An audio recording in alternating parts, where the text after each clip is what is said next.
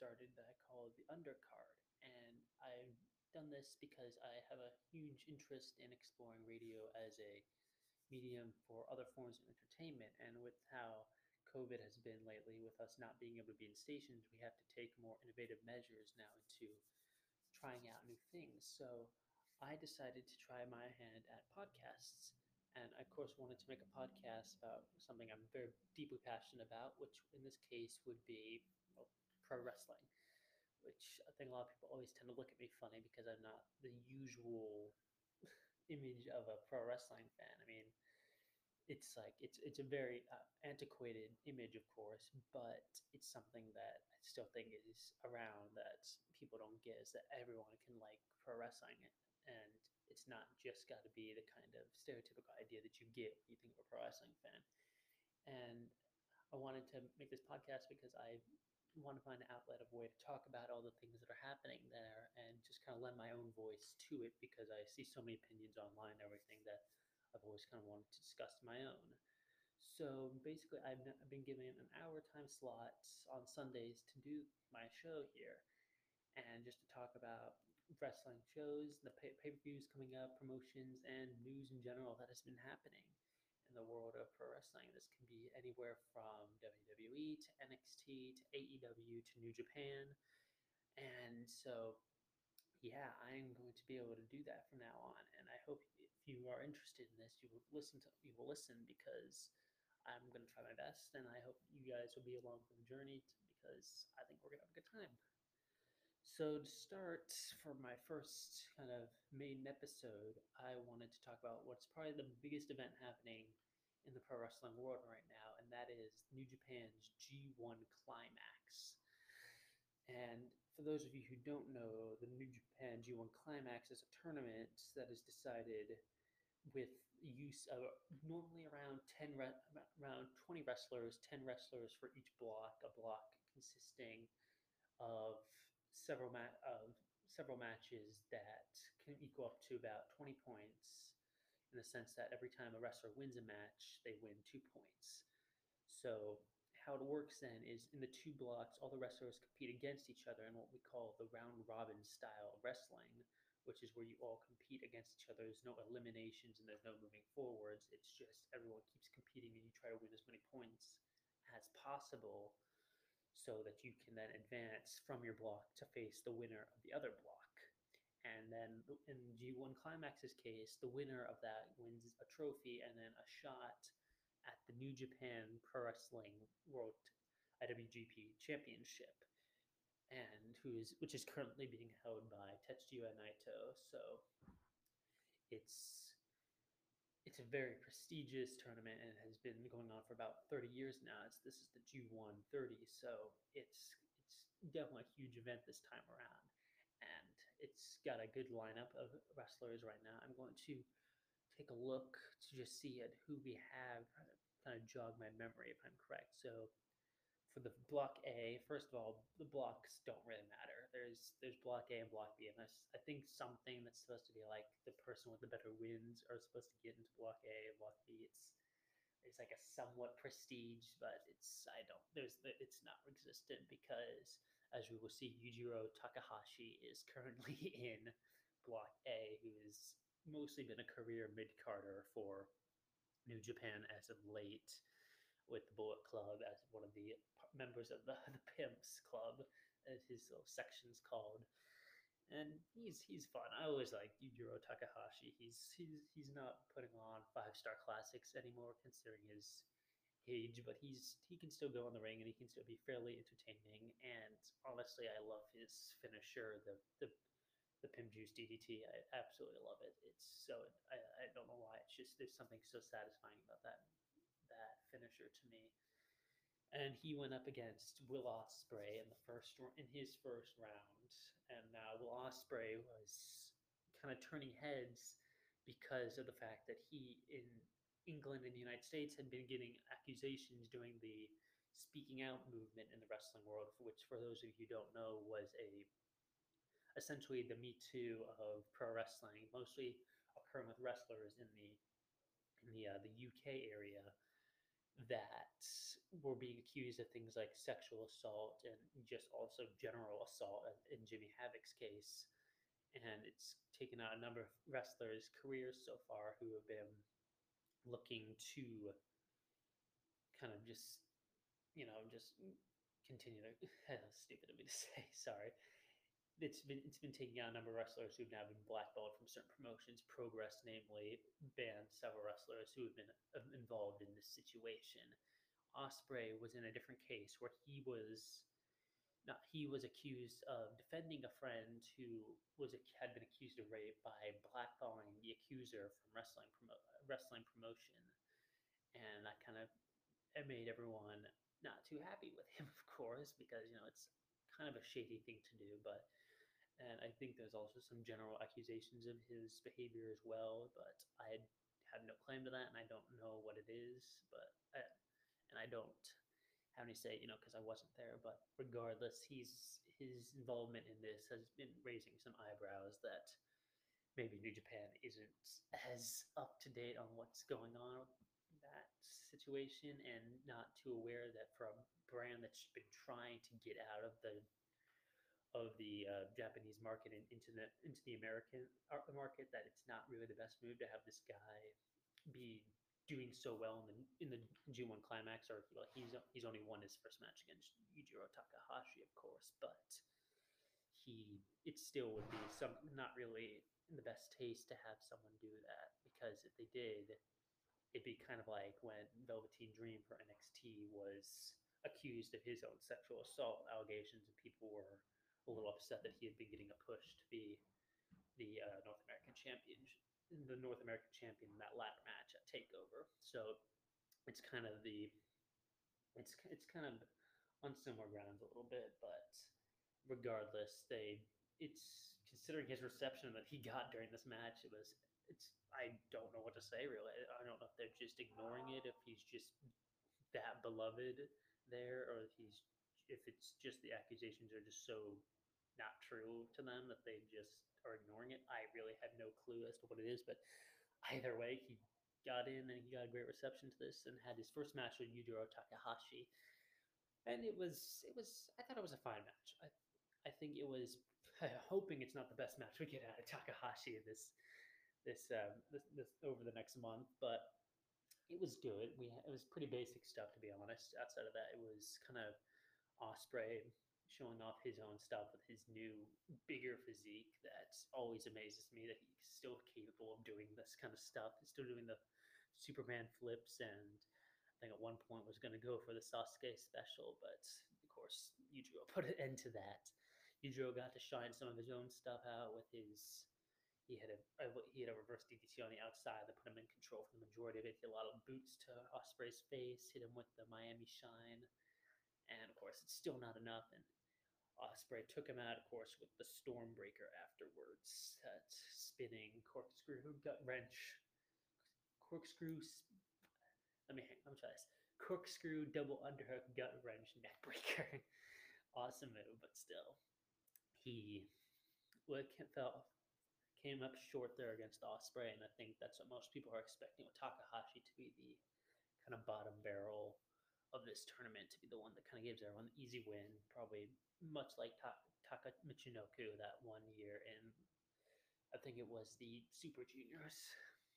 So, either way, fine match, and I hope hopeful that Takahashi get, keeps up this kind of good ma- these good matches, and for Ospreay, let's hope he goes. I I don't know what to think of him still. I'm I'm just to say I think it would be massively hypocritical if for all the people that were outcrying that the dream, that Velveteen Dream had been getting all these pushes despite his allegations to then kind of turn this blind eye to Ospreay doing well in the G1. I think it's massively hypocritical the fan base to do that because one, you know, is WWE and one is a indie promotion.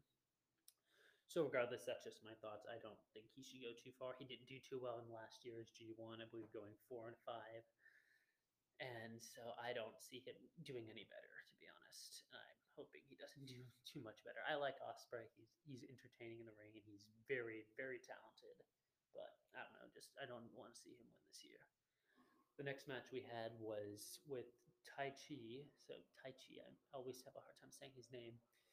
Who is someone I always feel like is a very mixed bag amongst fans, kind of like Hirooki Goto, who I'll discuss later. But Taichi, the the Phantom the Opera cosplayer, who came in against Jeff Cobb.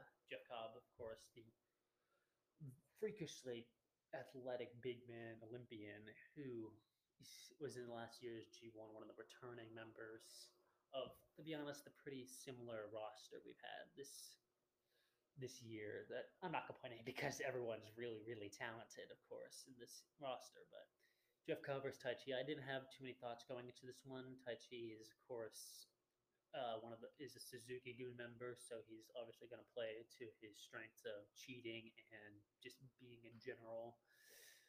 Uh, words I can't say on the Doobie radio. And so he then, what was I going to say? Yeah. And then versus Jeff Cobb, who is a fan favorite, I think, in in New Japan for his just freakish talent athleticism. Uh, it was a it was a good match though overall. I got to see some good leg work by uh, on Jeff Cobb with him hitting him with a little hammer that I have no idea how that was not a disqualification. It was so blatant, but yeah, but Taichi did a pretty good job working on Cobb. It was a fine match. He hit him, worked on him well enough that it was like he couldn't hit the Tour Islands, his spinning reverse throw power slam that he does as his Jeff Cobb does as his finisher, and he ultimately fell to the Black Mephisto, which was honestly incredible. That I Taichi was able, Taichi was able to hit that because it was it just looked so incredible, honestly, and it was uh, also kind of entertaining to see him hit him with the with the be able to take him down so early with the kind of with the Axe Bomber, but regardless, still a good match. I feel like I'm rambling a little bit, but I'm just trying to get through all the matches so I can give my final thoughts on kind of how I think this will go and who my favorite fan favorites are to win this year. And hey, it's my first show, so I'm always happy for feedback and whatnot. So thank you all for that. If you want to give me feedback. So then, what the next match was was honestly match of the night for the Block A on on uh, for the first show was the, the Block A's first show was honestly match of the night here. It was to- Tomohiro Ishii versus Minoru Suzuki. Ishii is one of those guys that I, the Stone Pitbull himself, Tomohiro Ishii, is one of those guys that I always kind of have. It's like I really like rooting for him and watching him in the, his matches because he is just so he's just so awesome. He just he just absorbs so much, so many hard hitting moves, and again he's up against Suzuki, and then this match these two just battered the ever living, bleeping bleep words. I can't say again. Out of each other with just slaps and kicks and Suzuki just drilling him with PK after PK and it was an incredible match. But as I was saying about Ishii, he's he just he always seems to come up short. Honestly, I just he's kind. It's kind of one of another one of those things. I feel like it's a little hypocritical that he's able to. He's he gets so much uh, fanfare for despite losing a ton, and even when some guys in WWE seem to get so much flack for losing a single match, despite how well they're booked in the match itself. It's one of those, I guess, one of those fine lines, of making someone look strong in defeat. But I always feel like it's harder in WWE to do that for whatever reason with fans. Regardless, though, on the match itself, it was, like I said, incredible. It was just everything I love about the New Japan kind of strong, strong style King's Road, just hard hitting nonsense. That all the lariats, all the kicks, all the slaps the face, all the forearms. There was an incredible moment where it was. I actually kind of thought Ishii had been knocked silly because of just how hard Suzuki just knocked him in the head with one of his his forearms. But this that is the skill of Minoru Suzuki, who is honestly one of my favorite wrestlers of all time.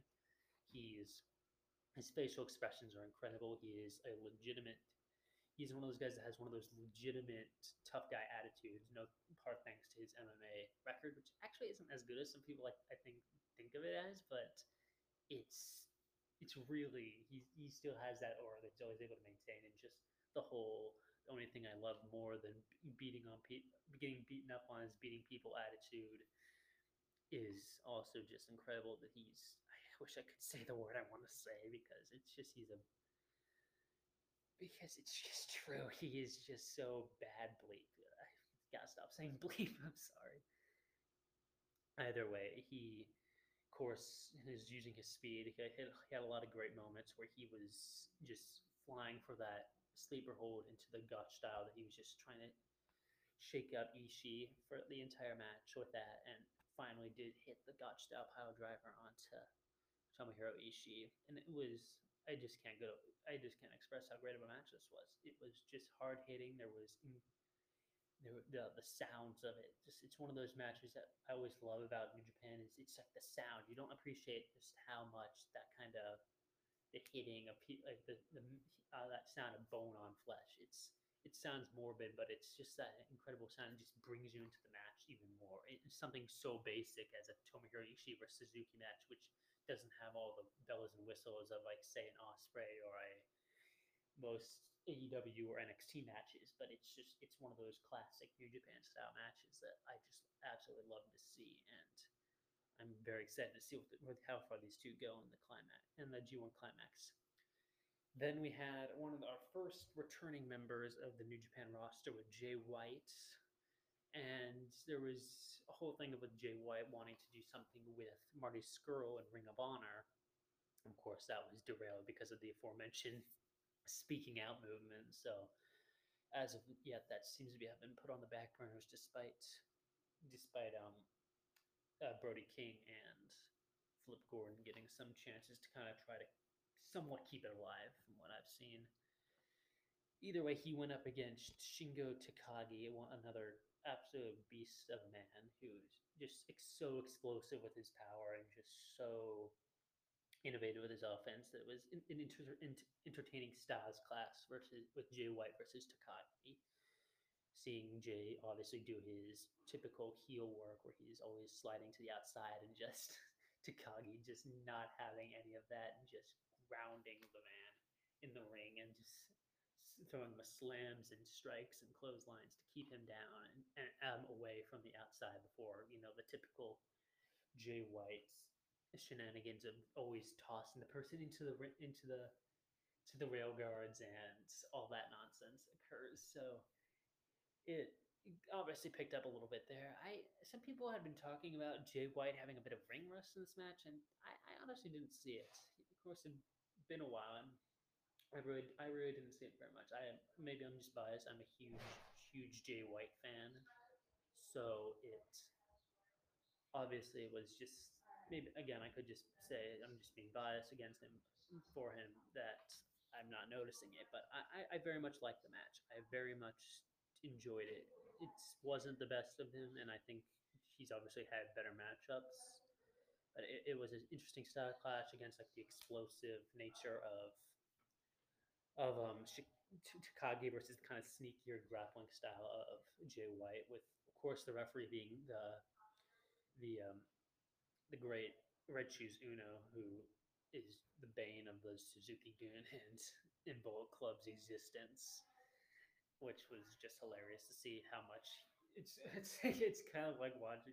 He's like, oh god, this guy's back, and he's just doing everything. Anytime he gets a chance, he'll just Jay White's just tossing himself to distract Red Shoes to, so he can try for something sneaky. Of course, Gedo uh, near the end went for the the typical brass knuckles, and that did not work because Takagi just put it into that. But of course, Jay White hit him with the low blow when he when Shingo went for the for the um, last of the dragons finisher, but of course he hit the ref and Jay White hit a low blow and Regalplex Blade Buster. Then, of course, as usual, the Blade Runner. So I did say Blade Buster. I meant the, I meant the yeah the straight the straight jacket Brainbuster. Sorry, I've got got those two mixed up.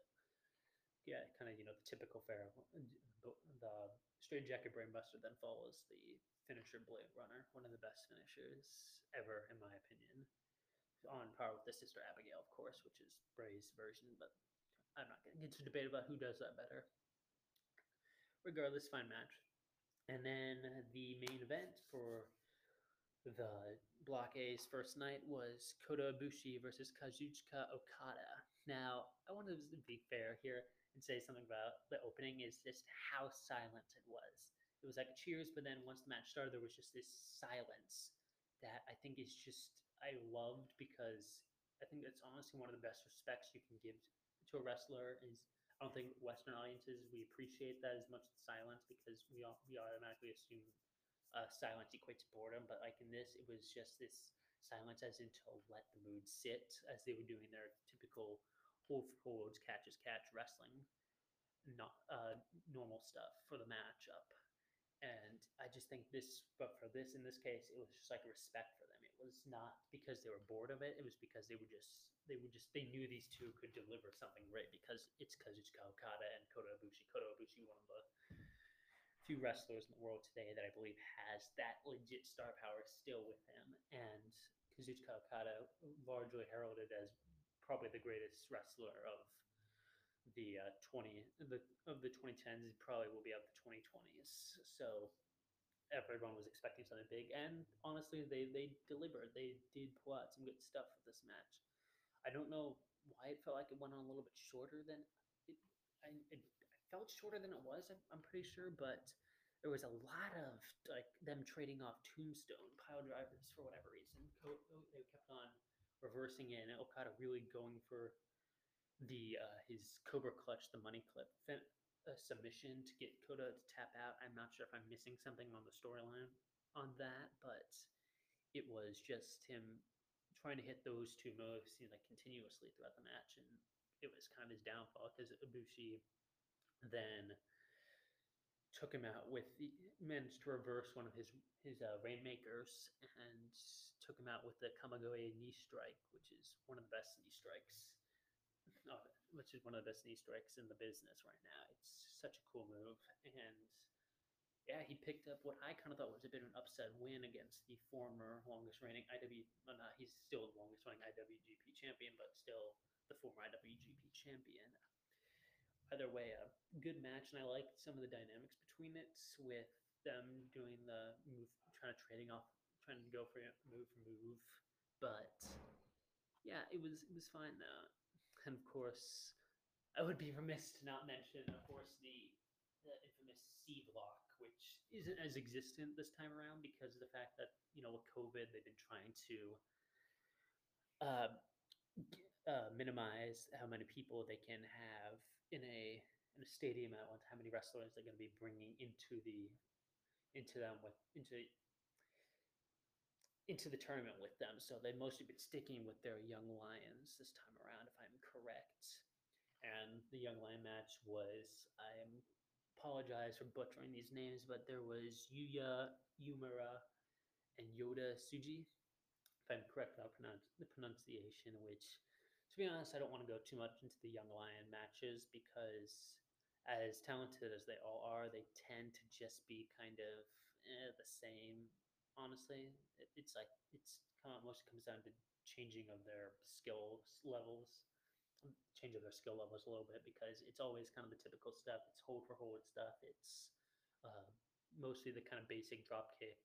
The a few there are a few chances to show off some newer moves like um, when I believe it was Karl Frederick started busting out the spear was around this time because he was showing off more of his talent before he got his his big win. So is now becoming less of a young lion. But regardless, it's kind of comes the same stuff. I'll just bring up the winner. It was uh the winner was uh was a Uemura this time around.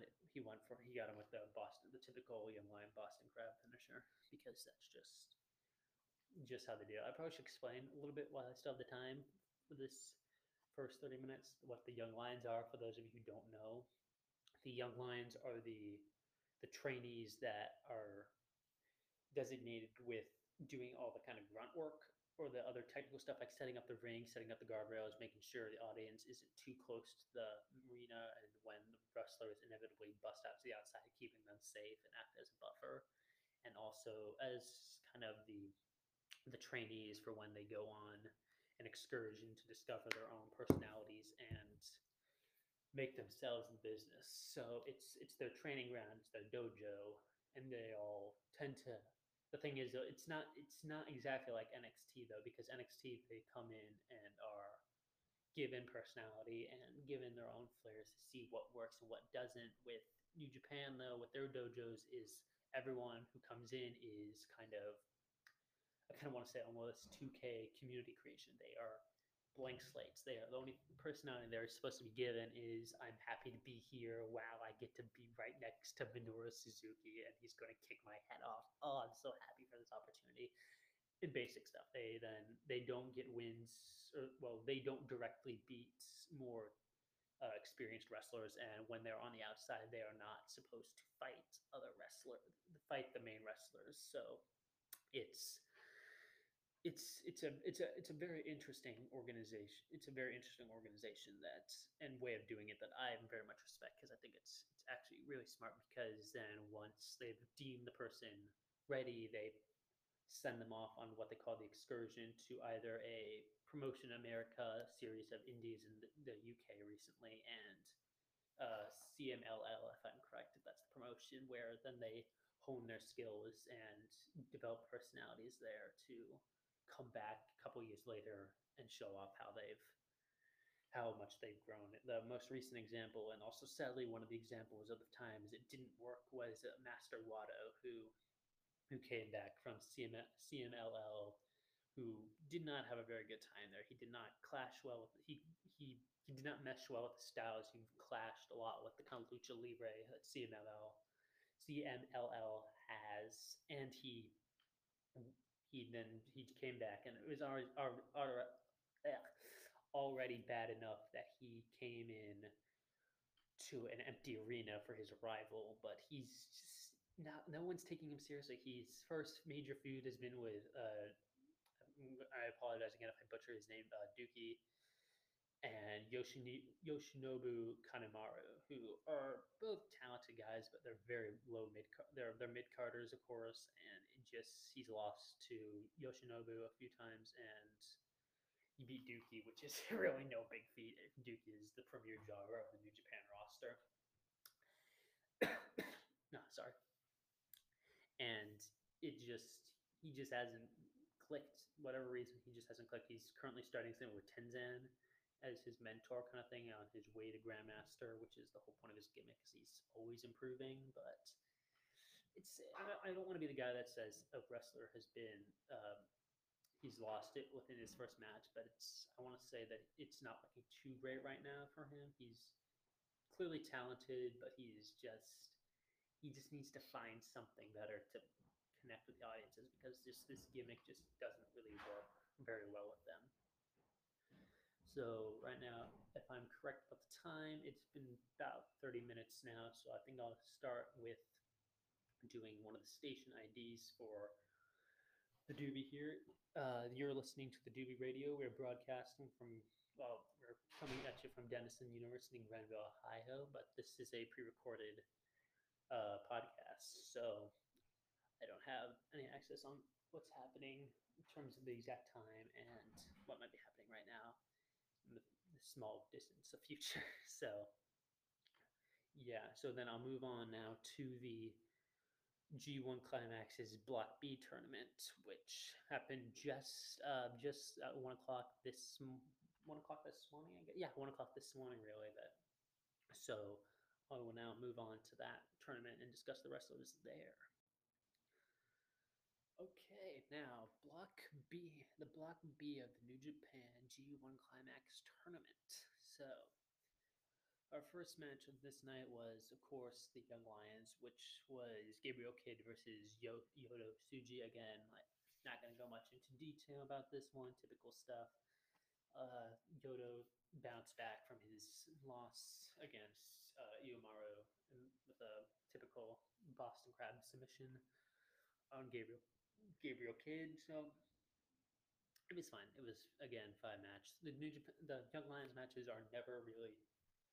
I shouldn't. It's kind of always a matter of their, the time they're given. They're always I think they're always as good as the time they're given. They're never really necessarily bad. They're just if it's a shorter match, it's obviously not going to be as good as what they get. They give it just a bit more time. They're never given much longer. I think how long was this match? This is just under ten minutes. So obviously, it was better than last night's, which is so, which is a bit better.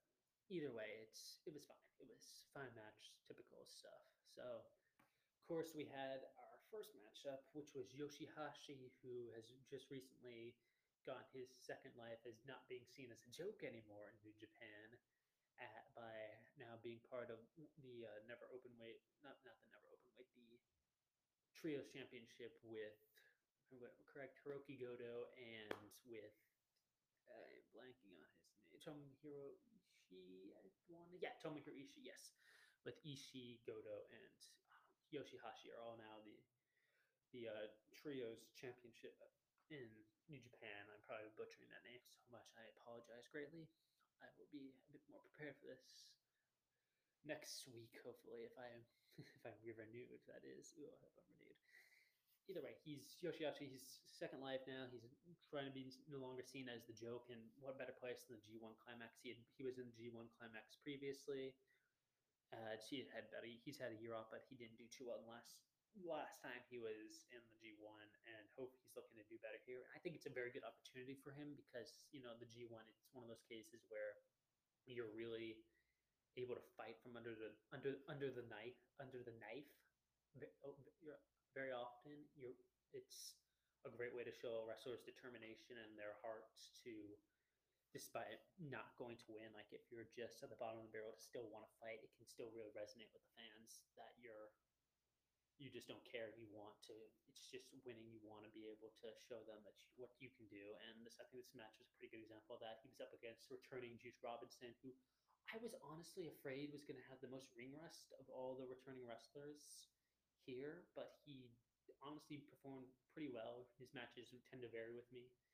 Either way, he came into the ring in a in an attire that made me can't make me decide on whether or not I want to make a Blues Brothers or a Book of Mormon or Bob Fosse or even a Magic Mike joke because he was wearing some kind of like sparkly vest, uh, sparkly vest with a tie and white collared shirts before he took and a fedora and sunglasses. It was he's funny. He's just he's a, definitely a very entertaining, funny guy. Juice Robinson it was a it was a it was a good match though. It was Yoshihashi got to show off a lot of his stuff there. He he did he kept on going for the uh, the bunker buster neck breaker, and he and he tried going for his hitting his really nice swanton actually that uh, has a real good snap to it, but just Juice was way too resilient for him. He couldn't put. He just couldn't put the guy away, and Juice obviously landed with uh, left hands of God several times near the end and just drilled him with the Pulp Friction. It was it was a good match though. Juice was clearly welcome back, weirdly less than Ospreay, which I just thought was hilarious. But Juice was able to get them on his side constantly. He kept on hitting the rhythm to "We Will Rock You." Really, weirdly missing was his typical Juice kind of mantra where he hits his big chops in the corner. Which God, those things look like they stink just so bad. But I, I, I honestly enjoyed this matchup a lot. Yoshihashi got to show off his got to show off just that he is a credible uh, competitor now. He was he looked desperate in a good way that made you like want to cheer for him. Like the way he he had him walked into the butterfly hold, he kept on trying to modify it into like a crossface to just do anything to keep Juice down, but he just wasn't enough. And it was honestly a good match. It was a really good match. And second, we have our was Sanada versus Toru Yano. And here's the thing about Toru Yano matches, not just in the G1, but in general, the guy is what we call a spoiler. Uh, like the lingo is they call him a spoiler. We call him spoiler because it's a person who you what if you see his matches and you like saw him, you would assume not much about him. He's very much a joke. He's a funny looking man. He is a he is all about the comedy and he but he always ends up beating guys who are like way above him in this like in, like main eventers people that he just shouldn't have been he's currently the KOPW trophy he holds the KOPW trophy over after beating Kazuchika Okada and El Desperado and Sanada. Yeah, Sanada for it. Who honestly he's fighting here. Sanada. I really like Sanada's ring gear this time around. He kind of looked like some kind of he, reminded me a bit of Black Mantis a, a little bit, but I miss his old skull mask. I really liked it. Just he doesn't have the mohawk anymore. But of course, as I was saying with Toru Yano matches, he's always he he doesn't win because he's a good wrestler. He wins because he's just the smartest wrestler. He he's constantly bamboozling the ref. He's outplaying the the, the young lions and helping him take out the other guys. He's getting wins by count out, wins by involuntary DQ, roll ups, all all the works, and it's hilarious. He's honestly hilarious. One of the few, like one of the funniest things in wrestling, consistently. And one of the funniest parts about this match was in the beginning, the referee just went up to him and like was pulling on his shorts and his, I mean, his tights, and he kept on finding all these rolls of tape. One of Yano's favorite Uh, instruments of torture, uh, not instruments of torture, really, but the god is instruments of torture because he tends to get the guy on the outside and wrap them up in something with uh, with Jon Moxley, who was on his undefeated streak, was taken out by Yano because he managed to tie him up with his little shooter buddy Shota Umino. So he just that's what he does. He'll just like tie them up into with the the tape into like the guardrail or their manager and just then they can't get back in to the ring in time. So that's always hilarious to watch. And he, the ref just kept finding all these rolls of tape and on his person and just toss them out. And then of course he goes in. He tries this trick where he'll go out to the outside and take a seat and try to get the guy to come outside. But of course it's it's Sanada and the guy is just not as hyper progressive as some of the other wrestlers you would see. So Yano had to scurry back into the ring before he got counted out by the 20 and back into Sanada's playground where actual legitimate wrestling he was struggling. And then they went to the outside, and Yano got put into the Paradise Lock, which is an over rotated Delfin clutch, which is where a wrestler's legs and hands are crossed against each other, normally for a pin. But in this case, uh, the way Sanada uses it was reminiscent of uh, uh, Milano collection, a wrestler from New Japan, where he, he wraps up the legs but then tosses them onto their front so they become trapped in the way that they're positioned. And he was trying to get a count out on him, but Uemura managed to free Yano for whatever reason. And when Sanada went to get him, um, Yano tied him up to Uemura and Sanada got counted out it's a fun match. It's I mean it's fun. All Yano's matches are fun, but if you're looking for legitimate wrestling, you're not gonna like it. That's all I can say.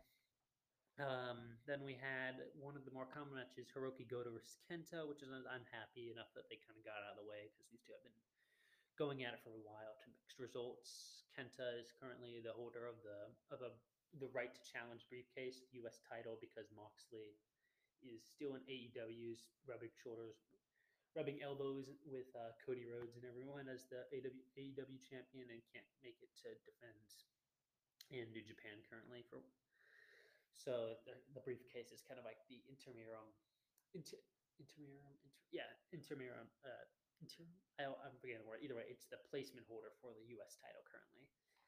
And honestly, Kenta is one of those guys. He, the former Hideo Itami from WWE, and then Kenta from Noah. It's just I, his recent run in New Japan just has not been that entertaining to me. He's one of those guys that he just I don't know what it is. If he just the few months he had off when he was uh, contract held by WWE, just that really got him out of it. But he's just kind of been rusty recently. He's he's been botching more. He's been he just needs a guy that's more with his style, that kind of King's Road.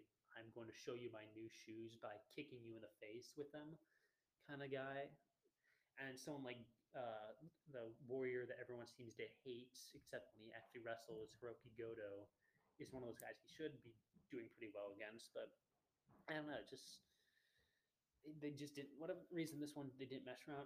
They didn't mesh as well. The whole idea of this tournament was that they Kenta wanted to submit Hirooki Goto with the game over omoplata, and he managed to do it. And yeah, congrats to him. He, he had a plan and he saw it through. So yeah, it's it's a fine match. It, there was not much different from it from when they they competed against each other for the never open weight title. Uh, outside of the fact that the commentary wasn't selling Kenta's glass jaw that was made when he got knocked silly by Tomohiro Ishii when he won the title to begin with.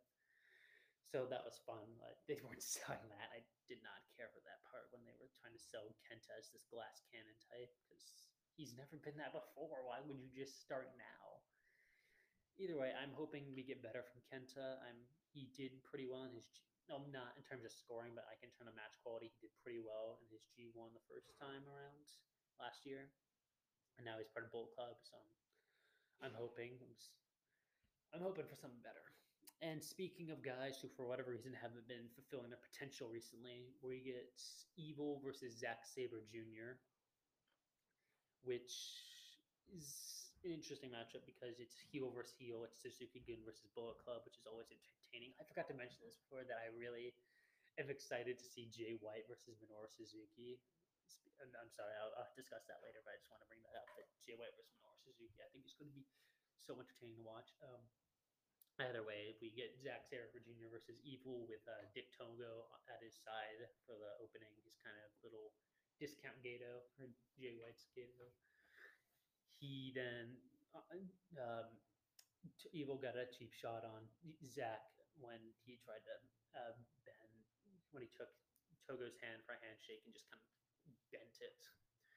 Um, I thought this was yeah, it's fine. It's also fine. Evil just has not for me been that great lately, and I don't know why. It's just I don't know if it's just the fact that he's now part of Bullet Club, which he's like, oh, I guess that means I have to start doing a bunch of nonsense in the ring. And I don't know. He he's taken on Nakamura's low blow everything mantra, and it's it's it was fine. It was fine. He's a little plotting with Zack getting hit with the turnbuckles, which they were trying to sell his back, and then that was his back was bad, so he couldn't hit as many snap submissions as he normally does because that's what Zack does. Is he likes wrapping people up like pretzels yeah, there was a really cool spot where though where I will get admit where he where Evil goes for his uh, STO finisher, the Evil finisher, and Zack kind of twists behind, hits a quick submission uh, sleeper, and then Evil grabs him and twists him out, and Zack goes for his Michinoku driver, and then he spins out. And as he spins out, Evil goes for the discus clothesline, which then Zack transitions into the into a, a uh, arm drag and hits gets him into the omoplata armbar submission, which looked really cool. For whatever reason, there was like a ton of weird grunting and, mm, and, and hums, which I guess I don't speak Japanese, so I don't know what the story behind that was. I read up about it. They were saying it was hums of disapproval, but it was like just kind of annoying. It just got to an annoying part in the match. They I was distracted by all the weird humming that was going on. I don't know who was doing it, but either way, it was then, of course, uh, Red Shoes because, of course, the dad of the bulk, the dad needs to come in and keep these two children in play because it's Suzuki Gun and Bullet Club, and he just who else but Red Shoes Unno is going to help them, like help keep that match in line up. Either way, he gets knocked out, and then Dick Togo comes in to try to even up the score with some kicks and sentons to Zack. And Zack uh, kicks Togo out of the match when uh, with a mule kick at when they were counting. I think what they were going for was like, like a, a deep impact or a, a, a magic killer from what it looked like, but he kicks him out with a kind of mule kick, and then he gets evil into into a and into some submissions before he gets beaten out, and then as he goes for his next finisher, when he goes for Evil goes for the finisher again, he rolls through. Zack rolls through and gets him into the Euro clutch, which is an awesome little snap pinfall, and he won. Which I didn't notice at the time when I was watching it that there was some kind of huge story about Zack being a Zack having a bad record against Evil. But even then, I don't think I would have cared that much because you know Zack is Zack Sabre Jr. is just that kind of he's the very snobby British type character where he's his whole idea is that he's he's true technical wrestling. Uh, what he said last last year was trying to teach technical wrestling to Americans is like reading Shakespeare to a dog. He's so I I don't have I just didn't have much sympathy for him even knowing that afterwards. It's because he's just not the kind of guy I want to have sympathy for. He's just kind of a he's a jerk. He's that's that's his character. He is a jerk type that thinks he's superior. So like to see him win, finally get that win, just wasn't satisfying to me. And even then, I don't care for Evil's new incarnation as a heel lately either. So I don't know, just fine match to me. He's just it was I I really can't say it was terrible, but I didn't get I didn't I didn't get much out of it. Other people may change their opinions, but I don't know. Not for me. It wasn't for me to be honest. I'm sure Zack will have a lot of great matches. He's in a great card with people, but I don't know. It's definitely his G1 starting off better than last year's, though. I'll say that much.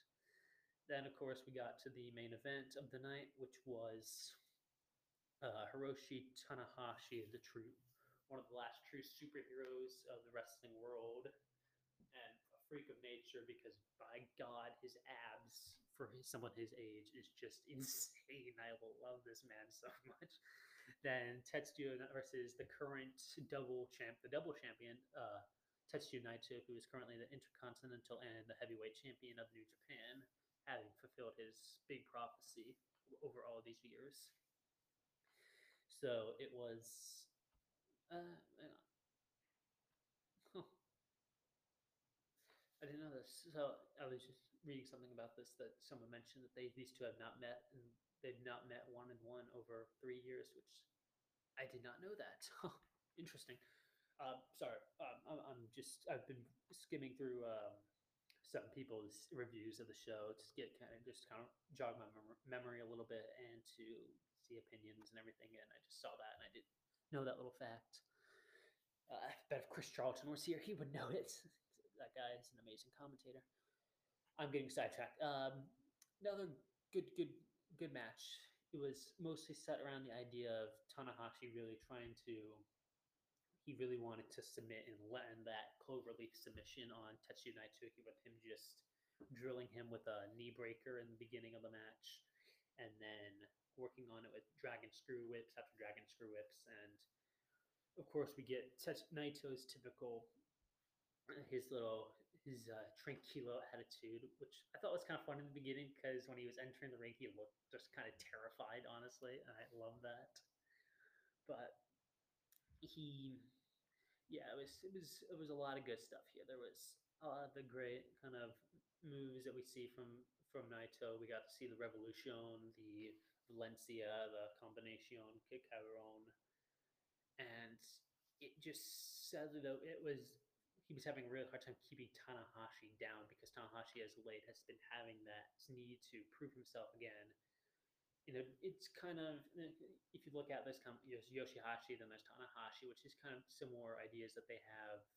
These are both guys that have been needing to prove themselves. Yoshihashi trying to prove that he's not a fluke, that he's trying to win and keep up that momentum, and then Tanahashi, who's recently been like he's declining. He's no longer the the man he once was since he, with all the way Kota Ibushi has been looking at him, which I found interesting that they didn't, which I found interesting that they didn't put Kota Ibushi and Tanahashi in the same block, which could say about a lot about what the finale will be, but I guess we'll have to see.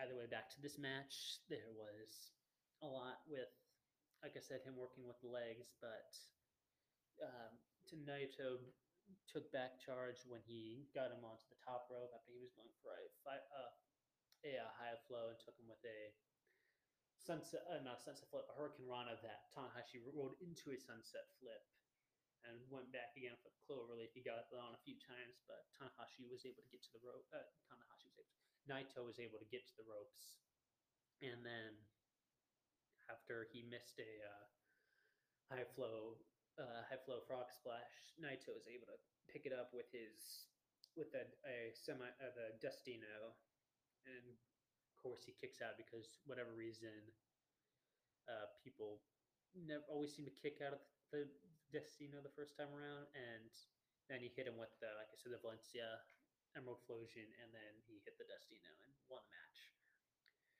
Like I said, good match. I liked it a little bit better than the Okada versus Ibushi main event. It I think had a bit more of a story being told to it. And either way, yeah, it was a really good overall, really good, good, good night of action. Now then, so with all that said, G1 is in full swing for next match. I believe will be September 23rd. Will be the next block.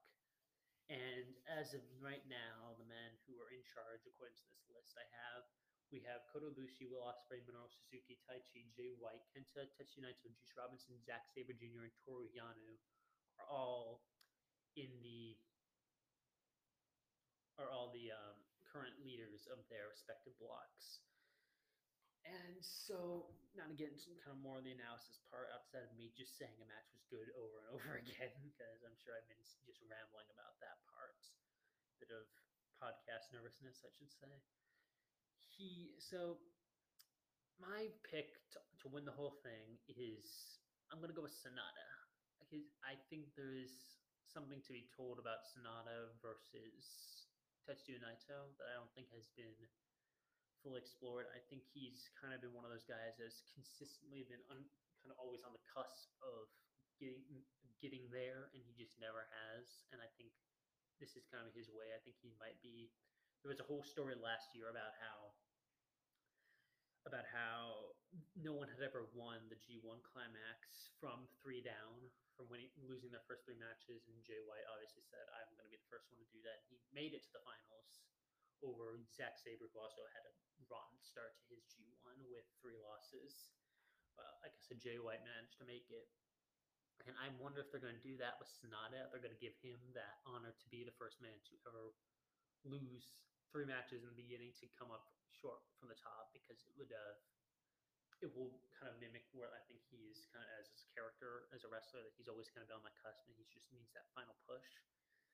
But I kind of do now wonder about how why they didn't put Kota Ibushi and Tanahashi in the same blocks. So now I'm wondering if there's a thing with that because I don't know who's going to win Block A, and that would make a lot of sense because they have been building up that Tanahashi Kota Ibushi uh, blow up for a while now. So I wonder if that will be the the final the finals of the G1, but I don't know. I don't know if they want to give Kota Ibushi that back to back G1 win since he won last year over White and then came up short in his championship opportunity. So, and I don't know if they want I Tanahashi. He's always beloved. He's always fine. Like when when uh, Kenny Omega was leaving, they gave the championship to Tanahashi I don't know. I just don't see them doing it. I feel like it'd be kind of a waste of the climax to give it to one of these two guys again.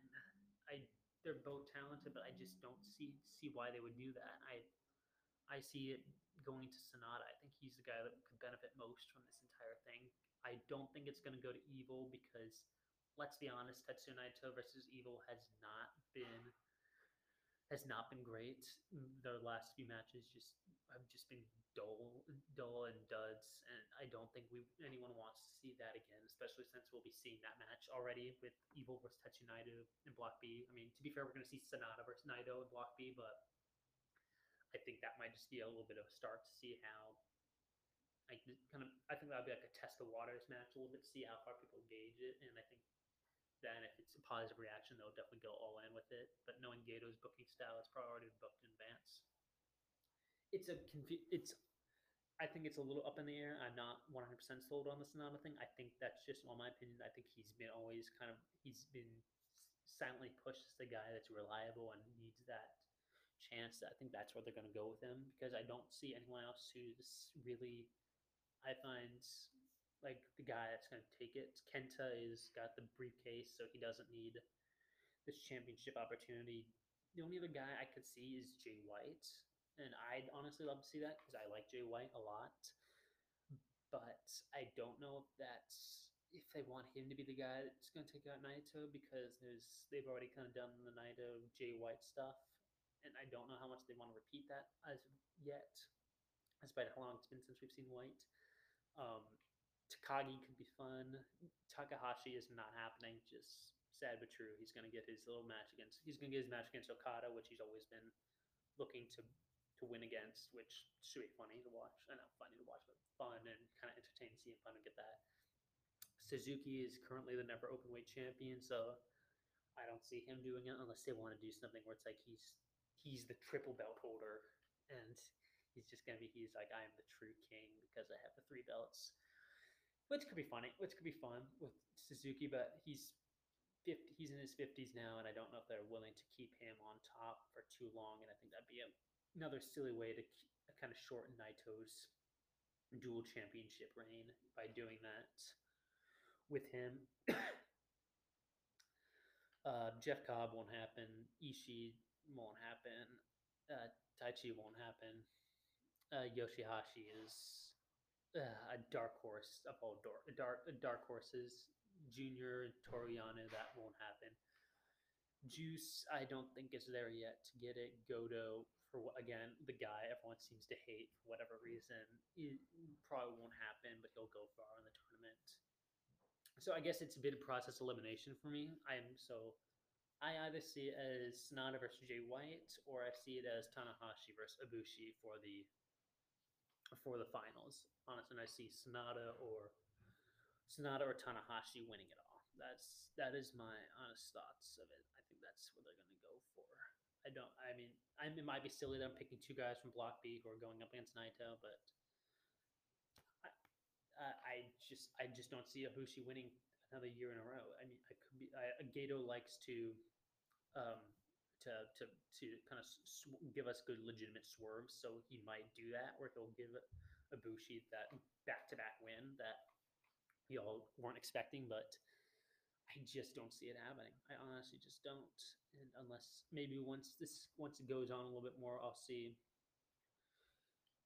I'll see. We'll, we'll, I'll, I'll change my tune. Maybe I'll change my tune as the time goes on a little bit. But that is what my thoughts are right now on the G Japan G1 Climax. I am super excited for it. It's always been one of my favorite tournaments in uh, wrestling. It's uh, it's always entertaining to watch these guys.